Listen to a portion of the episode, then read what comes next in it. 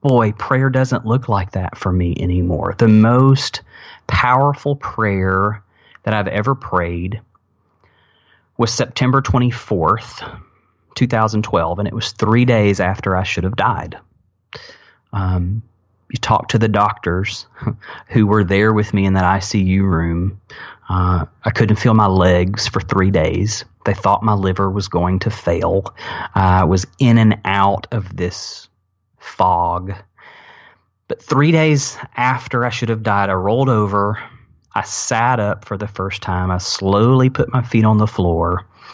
The nurse helped me into a wheelchair. Me, this guy who everyone thought was on top of the world. Suddenly it felt like the world was on top of me. And the nurse rolled me down the hall from ICU to the psych ward. And that great big giant brown metal door clanged shut behind me. And the most powerful prayer that I've ever prayed in my life, it was just a whisper. And I said, If you're there, help me.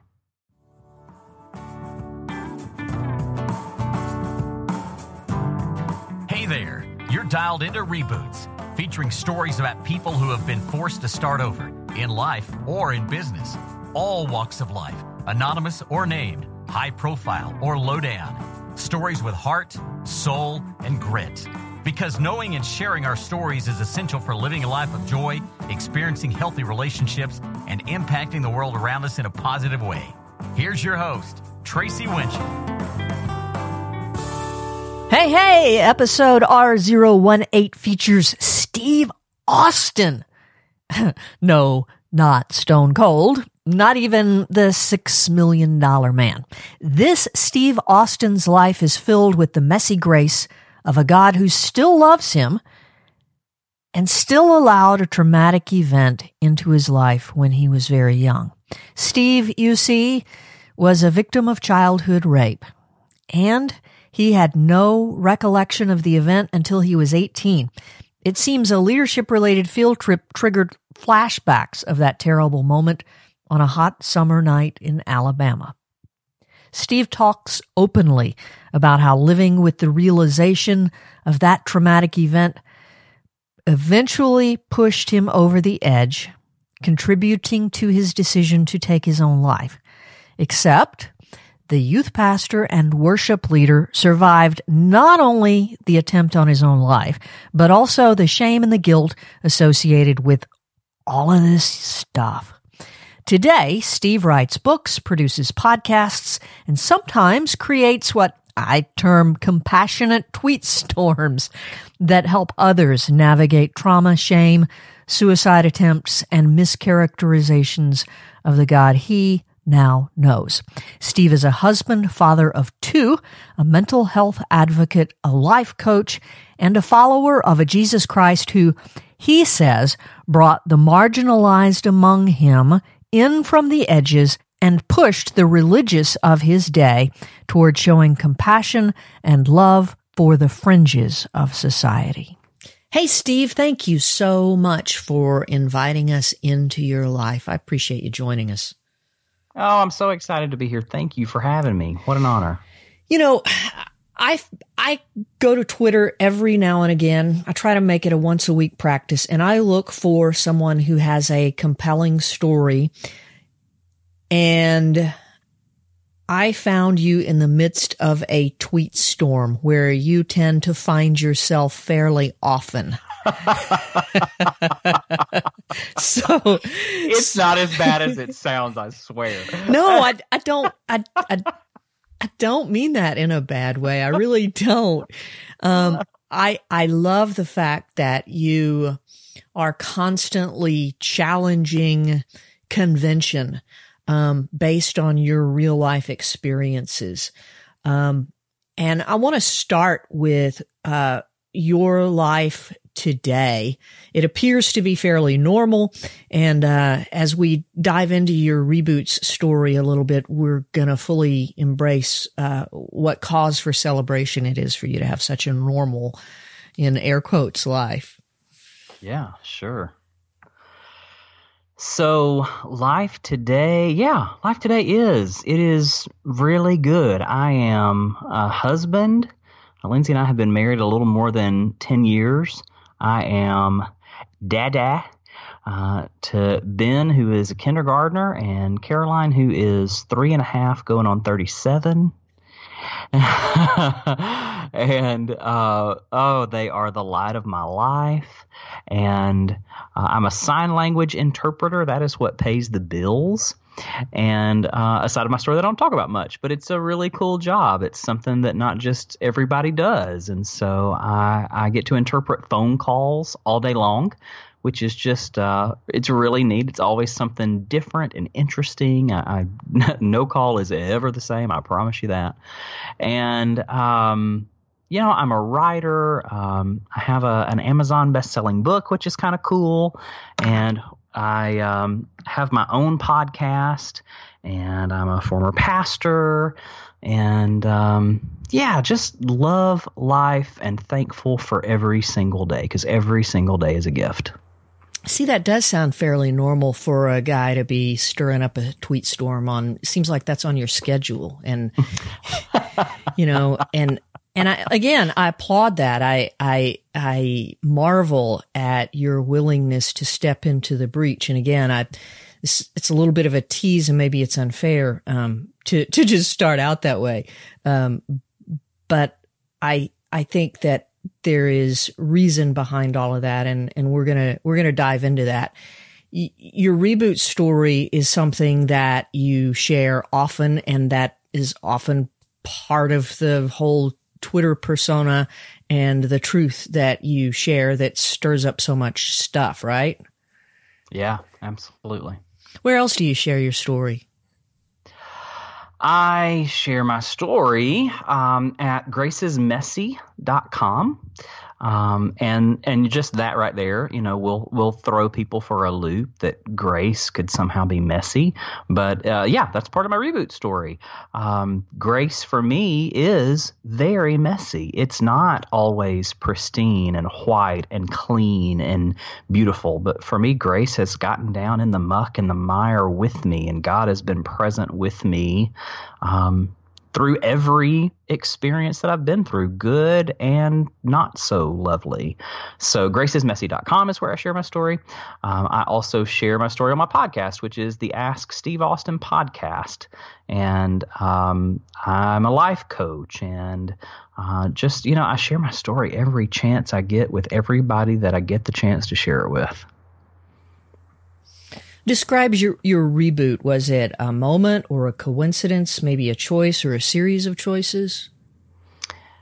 Boy, it was a moment, but that moment, that um, that sort of, I think about it like like a kettle on the stove. Okay, and um, you know, sometimes we sit the kettle on the stove and it's got, let's say, I don't know, two cups of water in it. We're going to make a, a cup of hot tea. And we set it on the stove and we turn the heat up on high and we got our cup out and we've put a tablespoon of honey and we've got our tea bag and the phone rings. And we're going to answer the phone real quick because it's going to take a good five minutes for that kettle to come to a boil. And we get on the phone, and somebody else's world has just crumbled uh, at the same time that we've got this kettle on the stove. And before you know it, we are lost in conversation and we've completely forgotten. And the kettle is screaming, hollering, trying to get our attention, and the steam is flying out, just, you know, screaming out of there. And if we are gone for too long, that water will completely evaporate and scorch the bottom of the kettle. And then it's no good for us, it's no good for anyone else. And um, so that's sort of what I think about when I look back on my story that the kettle was screaming in one moment, but it took 30 years of simmering and then boiling and being neglected um, before my story really erupted. So I was uh, almost a four year old. I was a preschooler in the side yard at my parents' house. Summer night in Alabama, good and hot, humid. The gnats were out. Such a bizarre detail to remember. But um, the neighbor's 17 year old son was over because the neighbor man was helping my dad build a deck onto our house. And um, that young man had been at our house often and was comfortable around our home and my family and me because my mom was tutoring him after school. And um, I was broken. I was abused that summer night in the side yard at my parents' home. I was molested, and I'm a, a victim and a survivor of childhood sexual abuse. And so when rape, which is a, a really strong and uncomfortable word, and a word that I didn't use until probably, oh, I don't know, a year ago. But when rape is your first memory, the very first thing that you can remember, um, that one incident really has the potential to ripple out into the rest of your life. And that's what it did for me. So my parents figured out what happened that night. Like I say, I was not quite four years old. They're giving me a bath, and they could see marks on my body. And mom asked what happened, and in my preschool way, I described what happened. And she freaked out and screamed and called for my dad, who was a paramedic. And uh, dad came in and and I explained it again, and um, we lived in a very tiny town in rural Alabama. We were at church every time the doors were open. Dad was uh, the every Sunday singer of the solo in church, and mom was the good little Christian wife and super conservative, fundamental family. And my parents were very, very young. And so they did what they thought was best without asking for help or involving other people in a very sensitive story.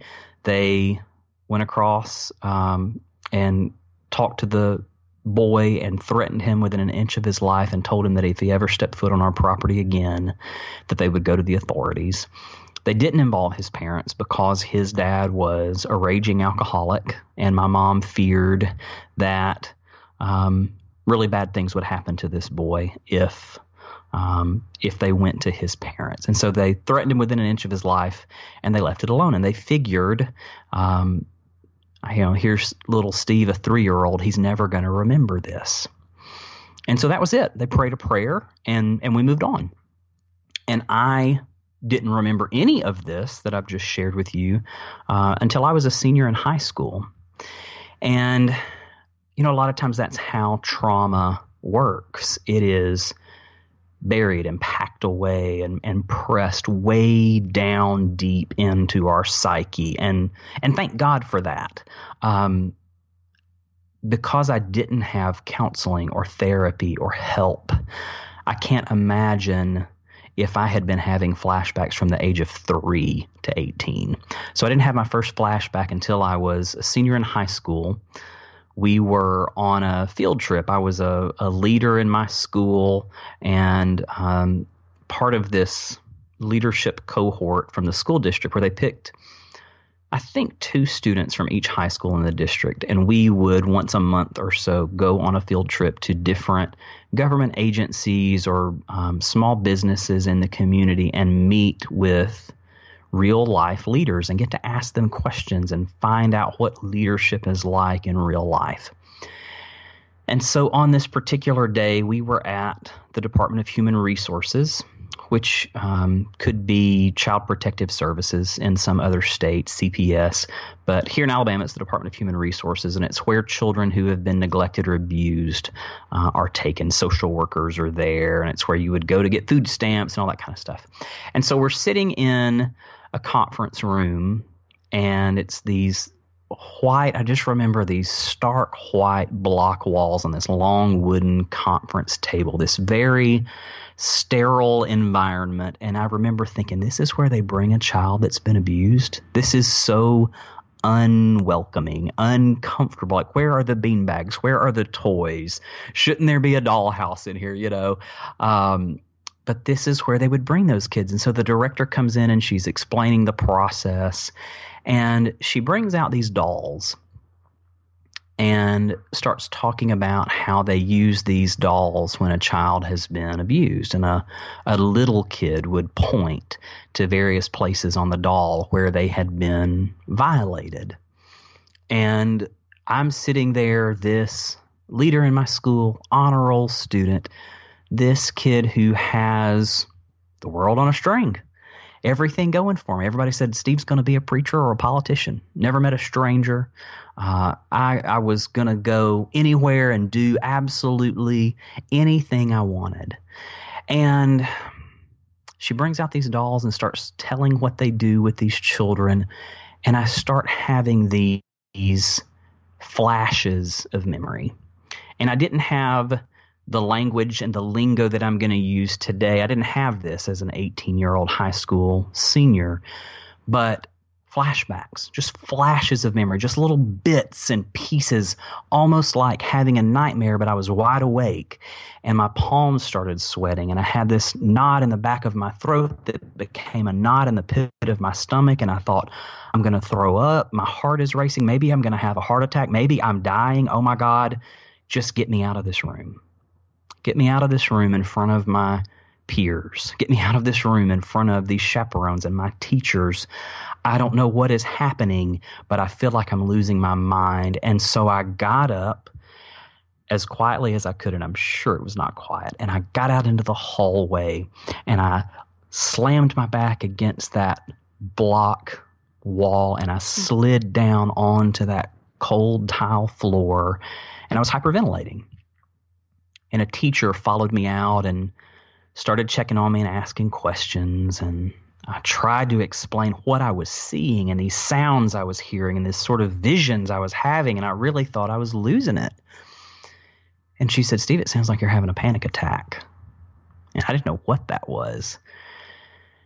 And so she did what any good little teacher would have done back in the day and she sent me to the bathroom to wash my face off and sort of get it together and i came back in there. And um, that afternoon i got home and started telling my mom what had happened and these things i was seeing in my brain and, and hearing and these flashes of memory and how bizarre i couldn't even put it into good words and my mom and I were always really, really close. She's I'm I'm a mama's boy and proud of it.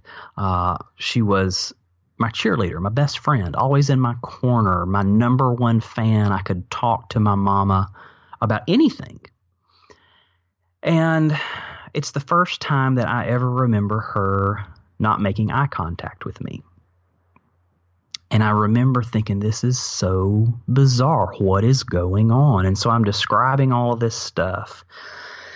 And she starts telling me the story I shared with you about me being a preschooler in the side yard and what happened and bath time. And she gets upset and I get pretty upset and we're crying. And she takes my hand and she starts praying this prayer uh, a prayer that I am certain I had heard many other times that, you know, she would plead the blood of Jesus over my mind and put a hedge of protection around me, right? And all of these things, these phrases that we use when we are praying and asking God to fix things because that's what I knew God to do, that we would take what my friend JJ Landis calls a magic Jesus pill. We would take a magic Jesus pill and suddenly everything would be better.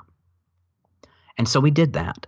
And that was at 18, and we didn't talk about it again until I was 28. Because in the world I grew up in, uh, and, and I don't, you know, there was a long time where I was angry. Um, I was angry at the church. I was angry at my parents. I was angry at the injustice. I was angry that nothing had been done. I'm not there anymore.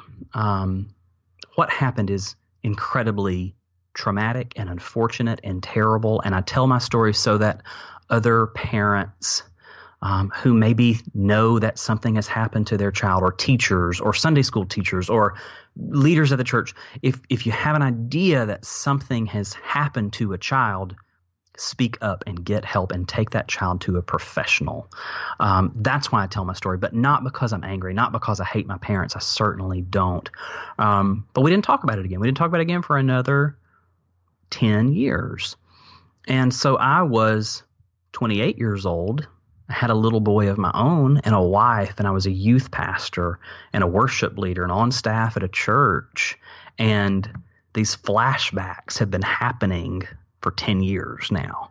And anxiety, the white noise of anxiety just screaming in my ears, and um, the black dog of depression. People describe depression like a black dog nipping at your heels. And um, there were days I thought that black dog was just going to devour me. And I was scared to death for anybody to know because I was a Bible school graduate, praise the Lord, and you know had read my Bible every day and prayed every day and done all of the. I had checked off the good little Christian checklist, but I was still struggling with mental health, and so in the world I grew up in, if we're going to get really real, in the world I grew up in, in the church world that I grew up in, you could either be Christian or you could be crazy.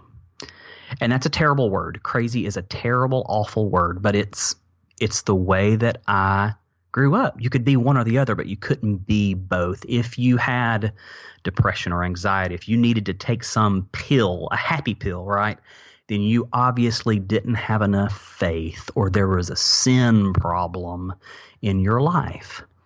And so at the age of 28, with a wife and a one year old, I decided that the best thing that I could do to stop being a burden on my family, to not have a little boy who was raised with a crazy dad, to give this beautiful young wife of mine an opportunity to have a normal life, that the best thing I could do would be to end it all and kill myself. And so that's where my life began. Wow. Let's just stick with um with the childhood and the the relationship with God for a minute, if you don't mind, Steve. Um, do you remember when God just simply was, and we didn't have to sort out the rationale that people used to do the best that they could in the name of God, even when it was the wrong thing to do? Mm. Yeah, yeah there God was the answer for everything. There was a, a spiritual answer for every problem. God was God was. it was all God. It was all Jesus. It was all prayer. Every answer that you ever needed could be found in the Bible. And um, secular was a bad word um, there was secular music. You couldn't be a Christian in the circles I grew up in. You couldn't be a Christian and listen to secular music. You know? yeah, yeah. And, we had Christian schools, right? And I right. think, what if what if we had Christian ice cream, Tracy? You know, like, yeah. like we just slap that word on something, and suddenly, well, hallelujah. You know, and it's just, it's just silly to me. It's just silly to me because boy, these days things look really different. Still love God. There's still a lot of spiritual answers to a lot of things. Um, love Jesus with all my heart, but and I haven't thrown out the baby with the bathwater because there's a baby in there. Um, but there's a lot of bathwater in there. There's a lot of bathwater in there. So, so I, yeah, I do remember those days when it seemed really simple. Um, but I've lived long enough to know that life's just really not that simple. What's the difference now in the way that you approach your relationship with God versus how you approached your relationship with God um, up until the time you were um, planning to end it all? Hmm. You know, I I grew up where we quoted scripture. I would write it on an index card and put it in the front pocket of my shirt. And so for me, prayer was things like Um, Matthew 7 7 in the King James Bible says, Ask and it shall be given to you. Seek and you shall find. Knock and the door will be opened. And so I pictured God as this mix between Santa Claus and the genie in Aladdin's lamp, with the voice of Robin Williams, by the way.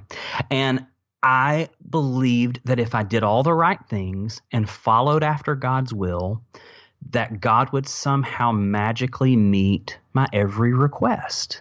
That you rub Buddha's belly, right, on the way out of the Chinese restaurant, and now supernaturally everything's going to fall into place and your whole existence will make sense. That's that's that's the view I had, this cosmic Santa Claus. And now um boy, prayer doesn't look like that for me anymore. The most powerful prayer that I've ever prayed was September 24th, 2012, and it was three days after I should have died. Um, you talk to the doctors who were there with me in that ICU room. Uh, I couldn't feel my legs for three days. They thought my liver was going to fail. Uh, I was in and out of this fog. But three days after I should have died, I rolled over. I sat up for the first time. I slowly put my feet on the floor. The nurse helped me into a wheelchair. Me, this guy who everyone thought was on top of the world. Suddenly it felt like the world was on top of me. And the nurse rolled me down the hall from ICU to the psych ward. And that great big giant brown metal door clanged shut behind me. And the most powerful prayer that I've ever prayed in my life, it was just a whisper. And I said, If you're there, help me. That was it. I couldn't quote scripture. I couldn't argue the details of theology. I wasn't even sure in that moment if God was there. But if you're there, boy, this would be a great time to show up. And so prayer became faith and action.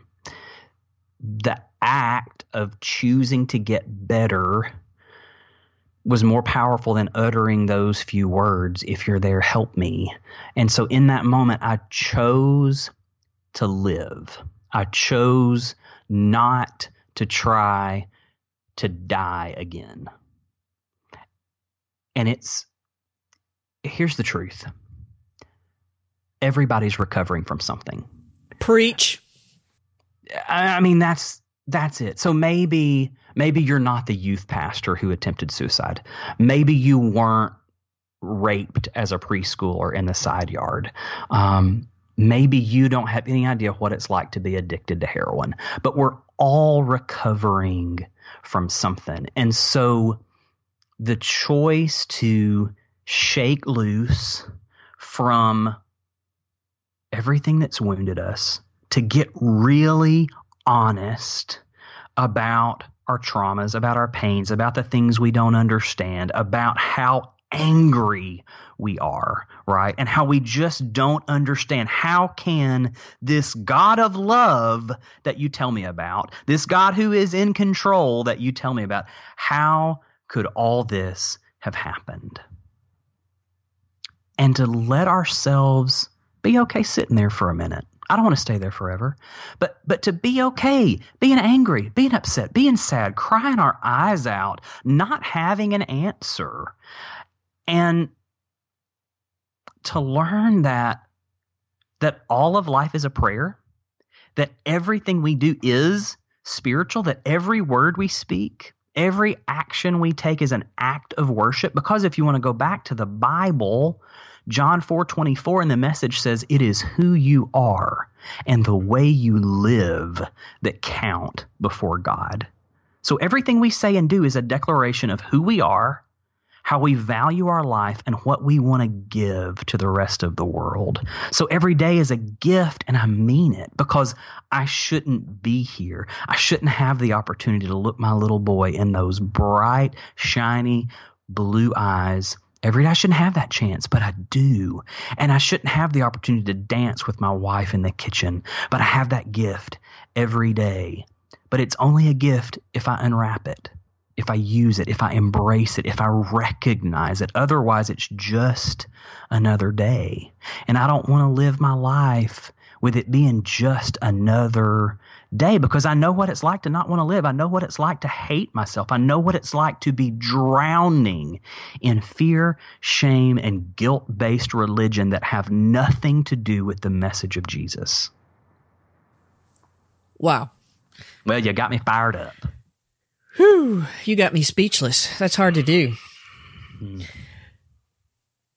Who were you able to forgive the give first? I mean, I, I'm actively involved in Celebrate Recovery and have oh. been for four and a half years. Oh, um, what a wonderful program! Yeah, um, mm. unresolved grief, self doubt.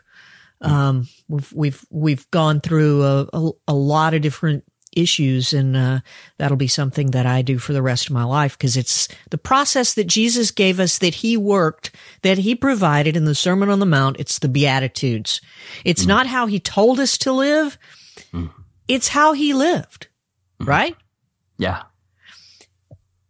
And so you're right. There is, there is action behind our faith. If there's not, um, we're going to continue to hurt ourselves and other people. And, you know, we, we are encouraged as part of the step work to learn how to forgive others and to forgive ourselves. And I'm working through this process about who I am forgiving first, those who have hurt me or myself. And it's sort of like, it's sort of like walking a huge refrigerator, uh, in into place, just kind of dog dogging it in just a little bit at a time. And so I'm really curious, um, who were who have you been able to forgive first? Someone who hurt you, a category of someone's who have hurt you, or yourself? Yes. yes to all of that. Um, you know, the hardest, anybody will tell you this. This is not a shock to anybody. The hardest person to forgive is myself. Um, and I, I have done the hard work. I have sat on that couch in a counselor's office more hours than I would like to admit. Um, but I've done it. I've gotten really honest. Um, I the hardest thing for me, other than forgiving myself, the hardest and most awkward thing for me was returning to the church. Because you know here I am waking up in this ICU room freezing cold shaken all I want is another hot blanket out of the dryer that was the greatest gift in the world to me waking up wanting to die wishing that I had succeeded which is a terrible word to succeed a suicide attempt. But I remember looking out the window and thinking, what now? You know, I, I, am such a failure that I can't even get a suicide right. And so, what now? Um, and I live in Alabama where there's a church on every corner, you know, and and so obviously this is just you know this is the way I'm processing five years ago. Obviously, I'm never going to be welcomed on church staff. I'll never be a minister again. Um, but will I ever even just be able to sneak in five minutes after church has started and sit on the back pew?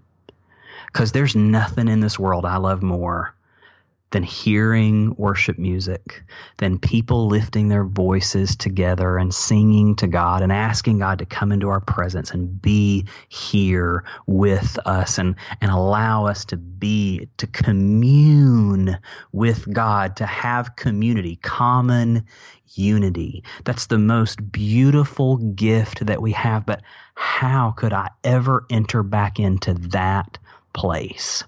Because we say, come just as you are. But in two weeks, we want to know what committee you're going to serve on. We want to know, we're going to tell you how to dress. Uh, we're going to need you to at least be working in the nursery or singing in the choir. Like you've got to be doing something. And we don't really do a great job with allowing people to truly just rest.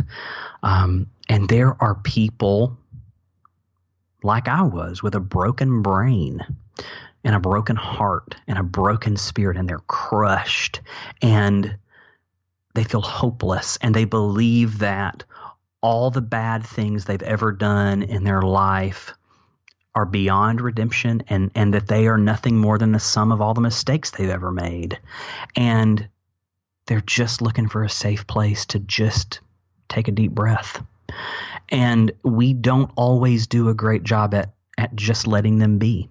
Not not always long enough. We put timelines on grief and on healing and on recovery and on redemption. And you know, redemption, I think, um, this is Steve Austin's simple theology here, okay? Because everything I do is simple. But I think redemption is it's immediate. It's overnight. Jesus says, "You are forgiven. I, you come just as you are. I love you as you are, and not as you should be." Boom! You are loved. You belong.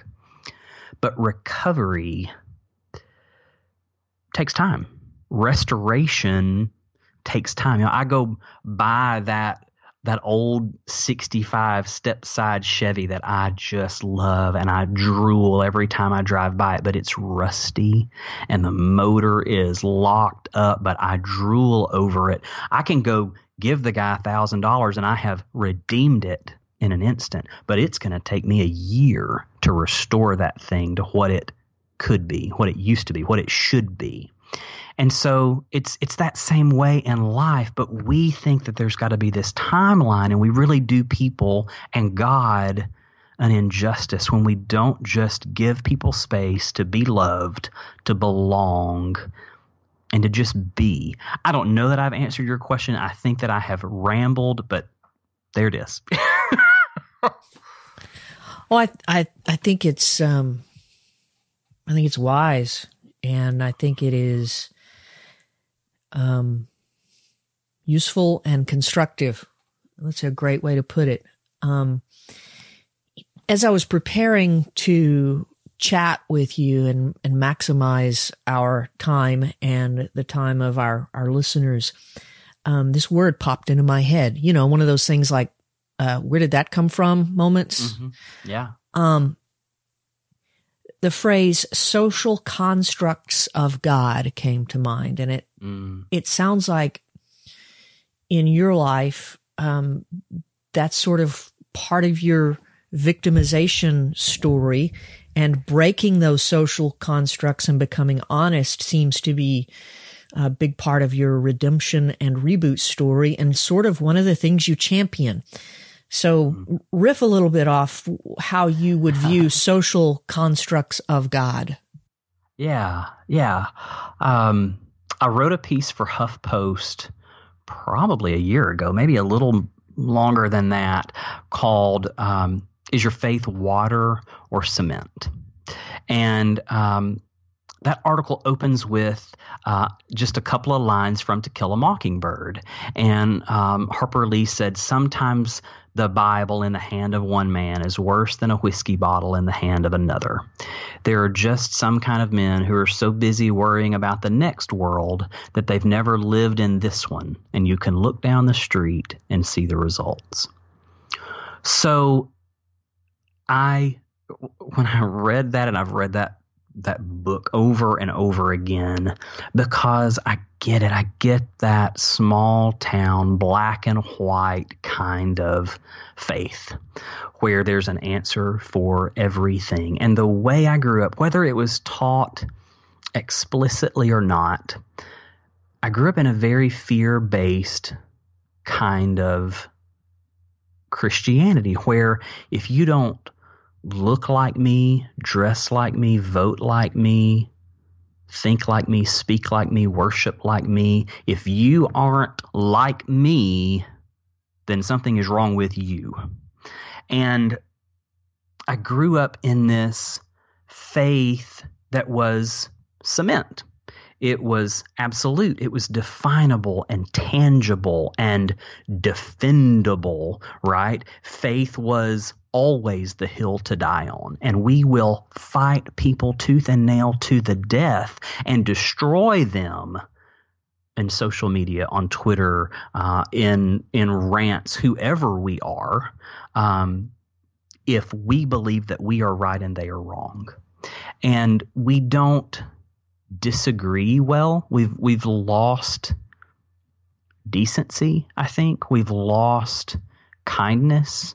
Um, and so my goal is always choosing kindness over rightness and allowing my faith to become, instead of cement, immovable, right? To become like water. Uh, and a friend of mine described her faith this way, and I said, "Oh, that's what I want. That that faith is like a, a, a moving river, and it's flowing. And you walk up to the riverbank, and uh, maybe there's a big sycamore tree and you sit down and you rest against the trunk of that sycamore tree and you watch the water floating by. And maybe you get brave enough to tiptoe up just to the edge and you just stick a toe in right? Or maybe you step on out and um, you you stand and wade in the water. Or maybe all you can do is scoop up a little bit in your hands and most of it slips through your fingers. But faith is not this thing that I can control. It is bigger than me. It's always shifting and morphing and moving. And I think the whole point is learning to live in the gray areas. That maybe there are some things that are black and white, and, and maybe we do need some guardrails to our faith to say, okay, look, you got some wiggle room here, but let's stay sort of in between the guardrails.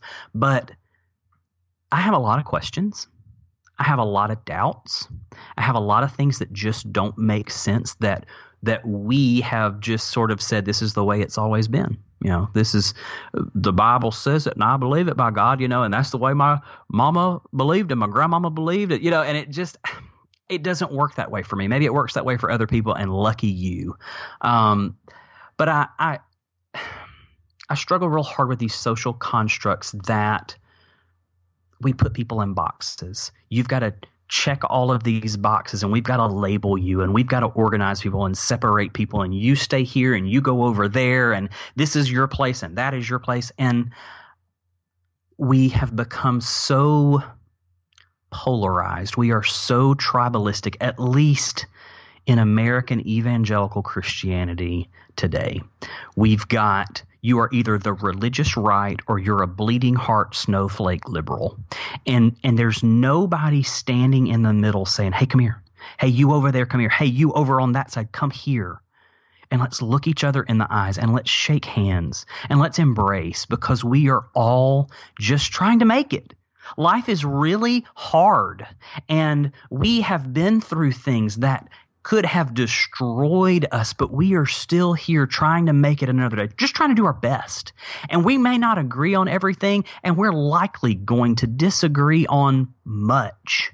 But can we come to the middle and talk about it instead of yelling from across the ravine from the other side, screaming and dehumanizing and demonizing the other side and making them out to be anti God, right? Because they're not our kind of Christian or American.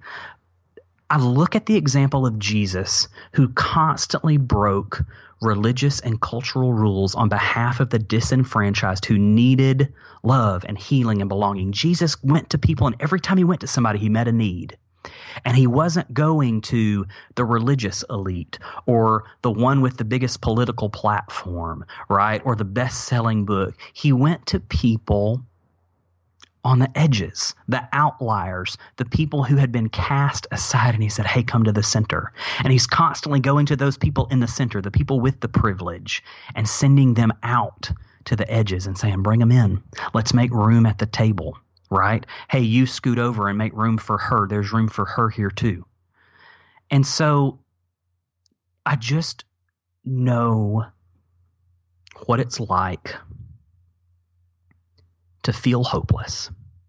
I know what it's like for the middle of my day to feel just as dark as the darkest night and to feel like there is no hope for me.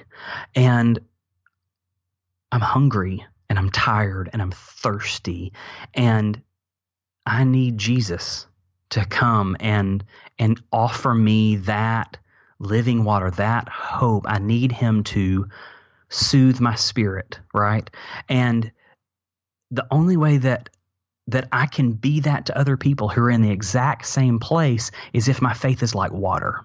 So instead of trying to shove all the rules and the red tape and the religion and the regulations of religion down people's throat, I just need to offer a cup of cold water. I just need to show up and be present with people in their pain.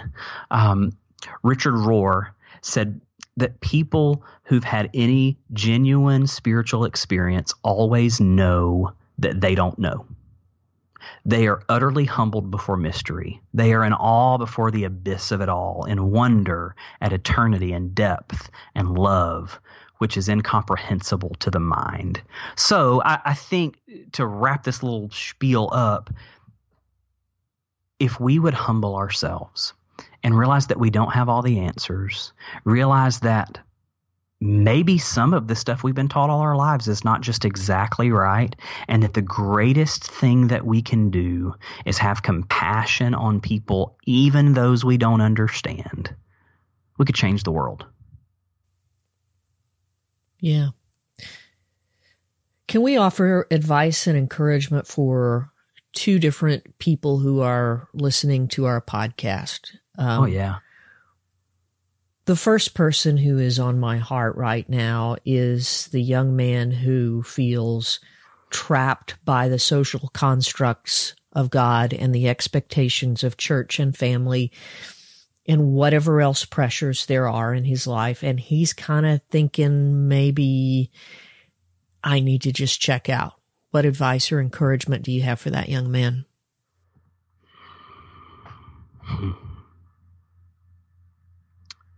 to hold on. And that's hard because I was that young man and I'm screaming back, I don't want to hold on. I've been holding on for 30 years. I can't hold on another day.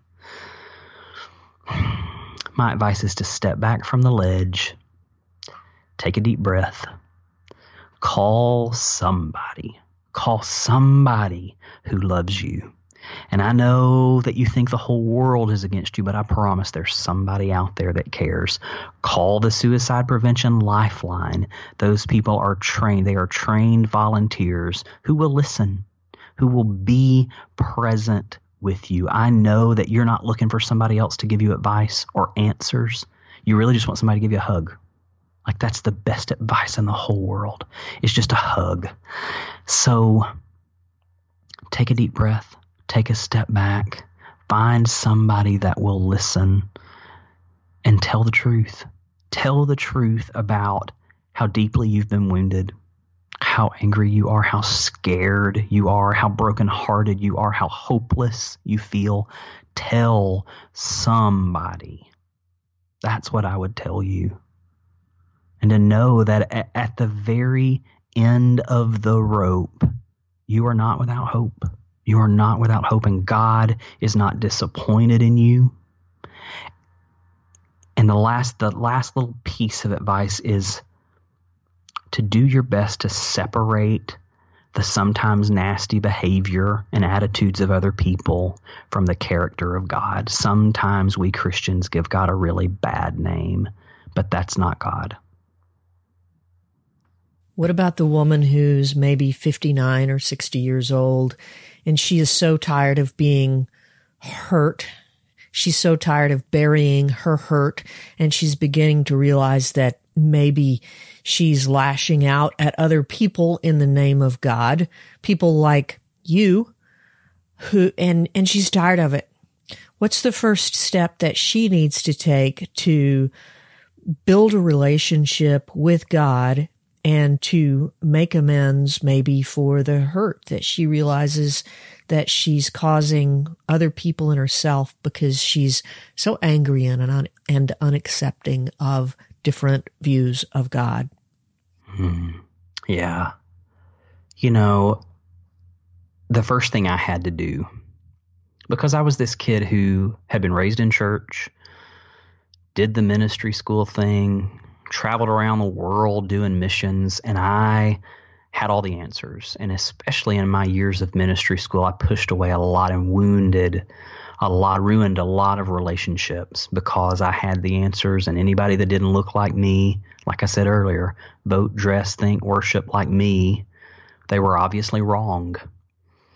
And, you know, it took a suicide attempt for me to realize that there are people out there who are just trying to do their best, who are brokenhearted, who don't have all the answers, and maybe they're wrong. Maybe their perspective of God isn't right. But I promise you that with your righteous indignation, uh, you know, and, and you're preaching and you're proselytizing and you're evangelizing and all of it, you're not going to change them. But if you stop and you ask their story and you wait for their response and you look them in the eye and they know that you are present and that you genuinely care and want to learn what has made them this way what has brought them to this place? Why are they here? Why do they believe the things that they believe?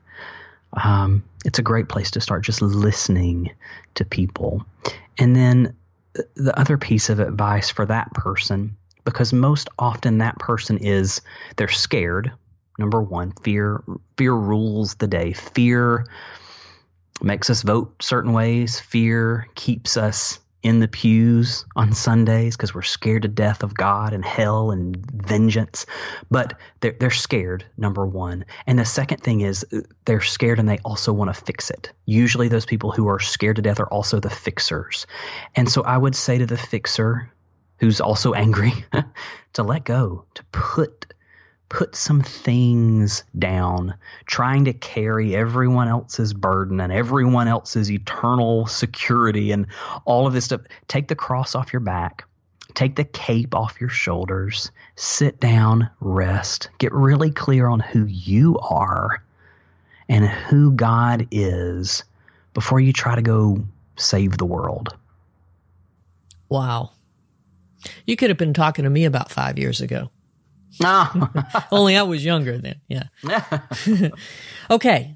Uh, a specific tool, a book, scripture, a movie, something that you would recommend to either of these types of individuals or anybody who just wants to uh, find peace and clarity and and hope and to understand the difference between the science of psychology and mental health and the faith um, that we find in Scripture.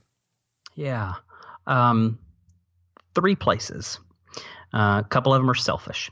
Um, one is my book, uh, Self Care for the Wounded Soul. It is a 21 day self care journal. It's all about this messy grace thing we've been talking about for the last hour. I wrote it with my friend Kate Piper, who's a licensed marriage and family therapist and it walks you through 21 days of trying to create a life of focused emotional health and clarity while also being a person of faith. So that's the first one.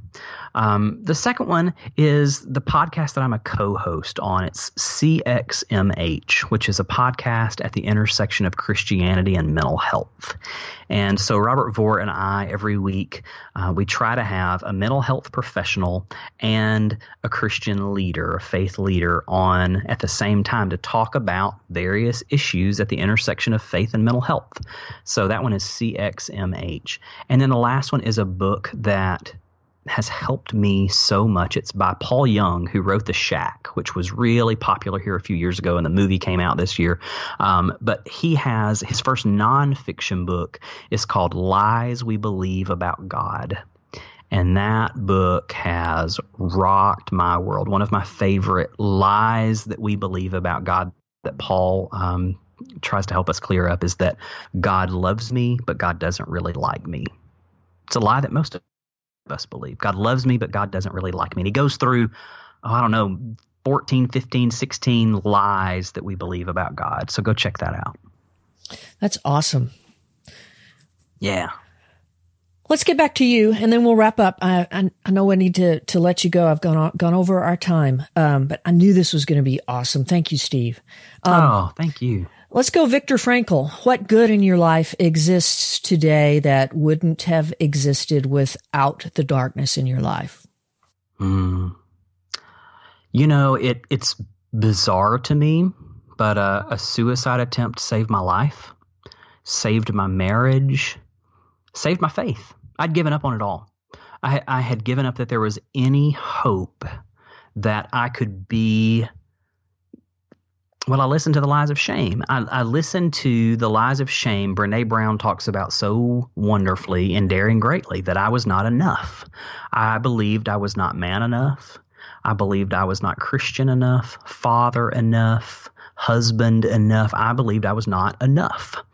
And so, in the five years of recovery from that suicide attempt, having a wife who said, I will stand by you if you will fight, if you will get really honest, if you will do the work of recovery, I will stand by you because I believe in the man that I married. Man, that that is messy grace. That's what messy grace is all about.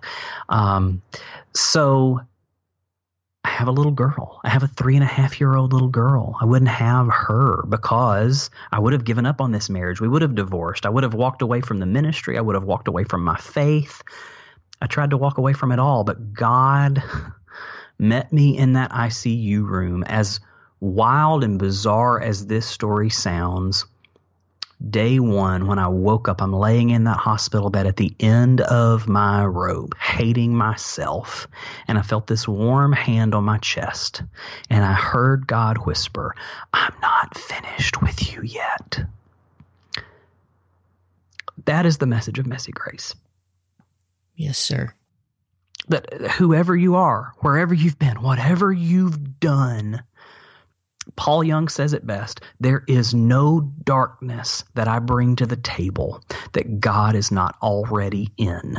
And at the very darkest place, you will find that Jesus is there just asking for an invitation into the darkness. That's big stuff, Steve. I think we'll just stop right there. Thank you so much for your story.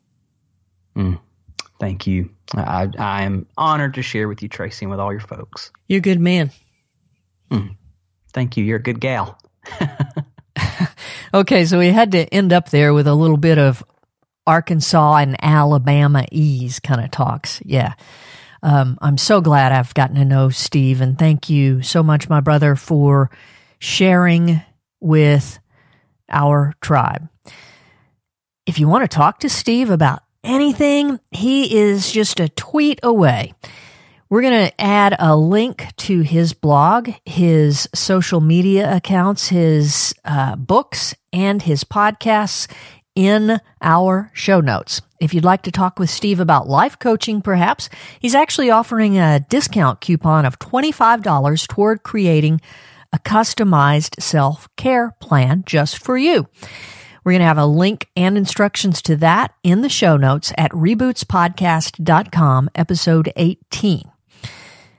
Now, I do tease Steve for tweet storming, but the truth is, I've seen more people in the past few months that I can count say that Steve's work has saved their lives. So if you happen to know someone who could benefit from hearing Steve's story, share it, would you? I'm Tracy Winchell. We'll see you next time. We hope this episode has helped you in some way. If so, we'd love to hear from you. Maybe someone you care about might benefit from the Reboots podcast. It's easy to share from our website, rebootspodcast.com. The Reboots podcast is a production of Winchell Storyworks Incorporated, a company dedicated to helping businesses and individuals know, share, and live their stories in order to impact the world around us in a positive way and to achieve financial freedom.